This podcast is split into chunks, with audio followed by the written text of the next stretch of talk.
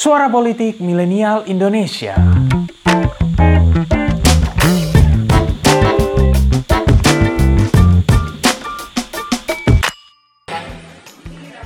Belinya cuma satu tapi 25 itu foto pacar saya.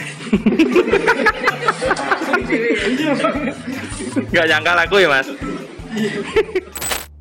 Siapa sih yang tidak ingin mendapatkan uang dengan jumlah melimpah tanpa perlu bersusah payah terlebih dahulu? Pertanyaan seperti itu mungkin yang muncul di benak banyak orang setelah viralnya kabar tentang seorang mahasiswa asal Universitas Dianuswantoro yang bernama Sultan Gustaf Al Ghozali yang tiba-tiba saja menjadi seorang miliarder. Melalui akunnya, Ghozali Everyday di platform pasar Non-Fungible Token atau NFT bernama OpenSea, Ghozali diperkirakan berhasil meraup keuntungan sebesar 14 miliar rupiah dan hasil penjualan 933 swafoto dirinya. Yes, hasil jual foto selfie. Tidak hanya warga sipil biasa, pejabat pun mulai terpincut mencoba peruntungan NFT. Gubernur Jawa Barat Ridwan Kamil melalui akun Twitternya mengaku berhasil menjual lukisan potret dirinya yang berjudul Pandemic Self Portrait senilai 1 Ethereum atau setara dengan 45,9 juta rupiah. Wow. Yes, tampaknya NFT terlihat layaknya fenomena gold rush atau kegilaan emas yang baru. Potensinya yang tampaknya luar biasa berhasil menarik perhatian banyak orang. Tapi, apakah semuluk itu dunia NFT ini bisa memberikan keuntungan? Inilah risalah NFT dan masa depan aset digital.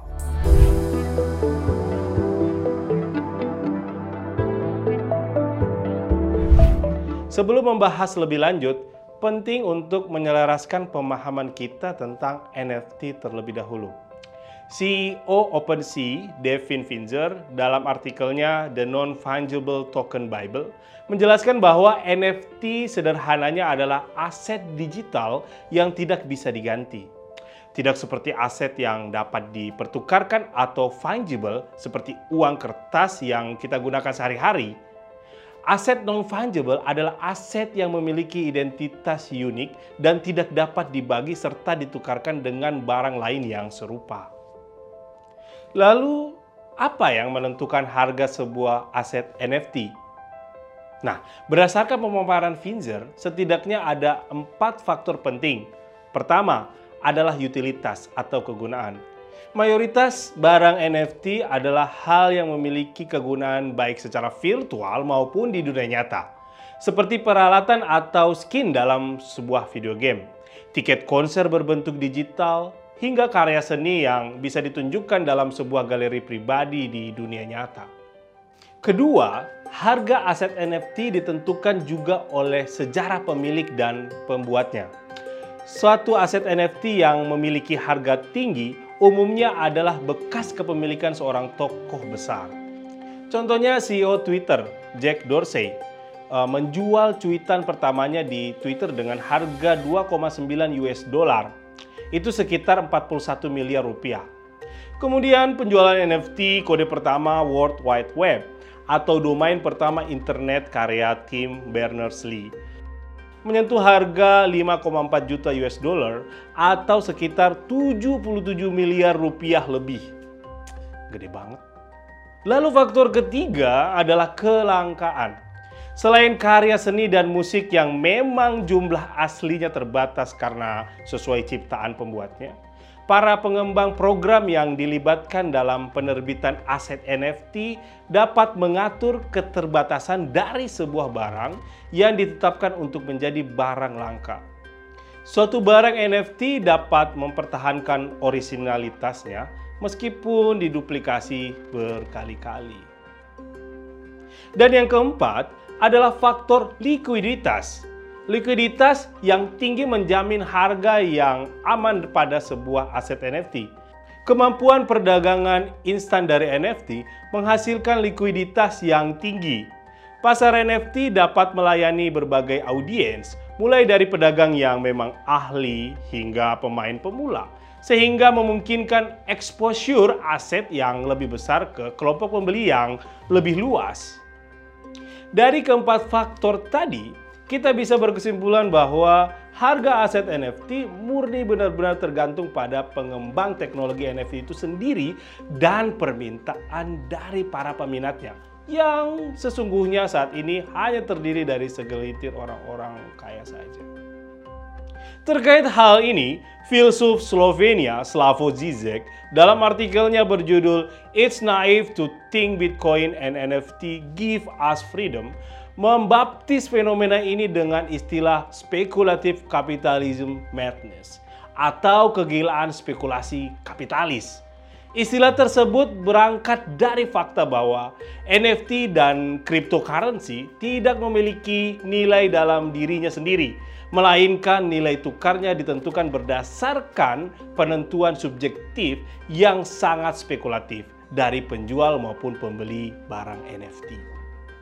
Padahal di dunia nyata, suatu aktivitas ekonomi yang melibatkan pertukaran uang dijamin oleh otoritas resmi negara yang mengatur nilai mata uang itu. Dalam hal ini, bank sentral. Sedangkan nilai Bitcoin dan mata uang digital yang digunakan untuk transaksi aset NFT tidak dijamin oleh lembaga kenegaraan manapun. Zizek menilai bahwa nilai ekonomi NFT juga sangat bergantung pada tingkat kepercayaan orang pada Ethereum atau mata uang digital sebagai suatu hal yang bisa dianggap sebagai mata uang yang nyata. Dengan demikian, selalu akan ada potensi penurunan nilai drastis bila muncul narasi untuk tidak mempercayai NFT itu sendiri. Anggapan bahwa NFT menjadarkan dirinya pada spekulasi kapitalis menjadi semakin rumit ketika dihadapkan pada sifat dasar internet, yaitu sebagai platform yang mempromosikan kebebasan dan duplikasi. NFT berusaha memperkenalkan konsep kelangkaan ke dalam domain di mana suatu barang dapat diakses oleh semua orang secara gratis. Karena alasan tersebut, fenomena NFT justru membuat kita memikirkan kembali tentang alasan untuk memiliki suatu barang di ruang digital. Sensasi jual beli barang yang fenomenal tidak hanya terjadi pada kasus NFT. Kalau kita lihat sejarahnya, banyak barang yang tiba-tiba saja memiliki nilai ekonomi sangat tinggi, tetapi kemudian jatuh dengan cepat. Nah, salah satu contohnya adalah penjualan tulip Belanda yang terjadi pada abad 17. Kalangan ekonom menyebut fenomena ini sebagai bubble economy karena sifatnya yang cepat naik dan turun. Tentu pertanyaannya adalah apakah NFT akan jadi bubble selanjutnya? Nelson Wan dalam artikelnya NFTs and Space The Insanity of Casino Capitalism menyebutkan bahwa NFT memiliki benih-benih untuk menjadi bubble. Ini terkait upaya untuk membuat kelangkaan secara artifisial. Menurutnya, kelangkaan tersebut tidak benar-benar ada, karena aset NFT dapat dengan bebas dan mudah disalin, bahkan didistribusikan oleh siapa saja di internet.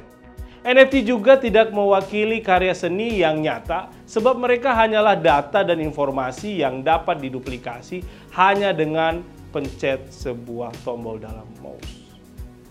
Oleh karena itu, meskipun memang NFT adalah sebuah gelembung pasar, tidak menjadi masalah jika kita menempatkan diri sebagai penjual. Tapi kita perlu ekstra hati-hati jika ingin menjadi investor. Sebab selama ini belum ada yang bisa memastikan apakah suatu harga aset digital akan tetap stabil untuk waktu yang lama. Mungkin kita perlu merenungkan kembali apa kata ekonom Inggris John Maynard Keynes. Ia menyebutkan, "Market can stay irrational longer than you can stay solvent." Sekalipun kita sudah sadar, kegilaan pasar tetap akan terjadi.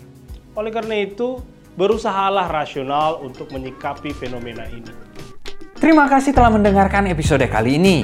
Nantikan episode-episode selanjutnya dan jangan lupa untuk kunjungi PinterPolitik.com untuk dapatkan informasi seputar fenomena politik di Indonesia.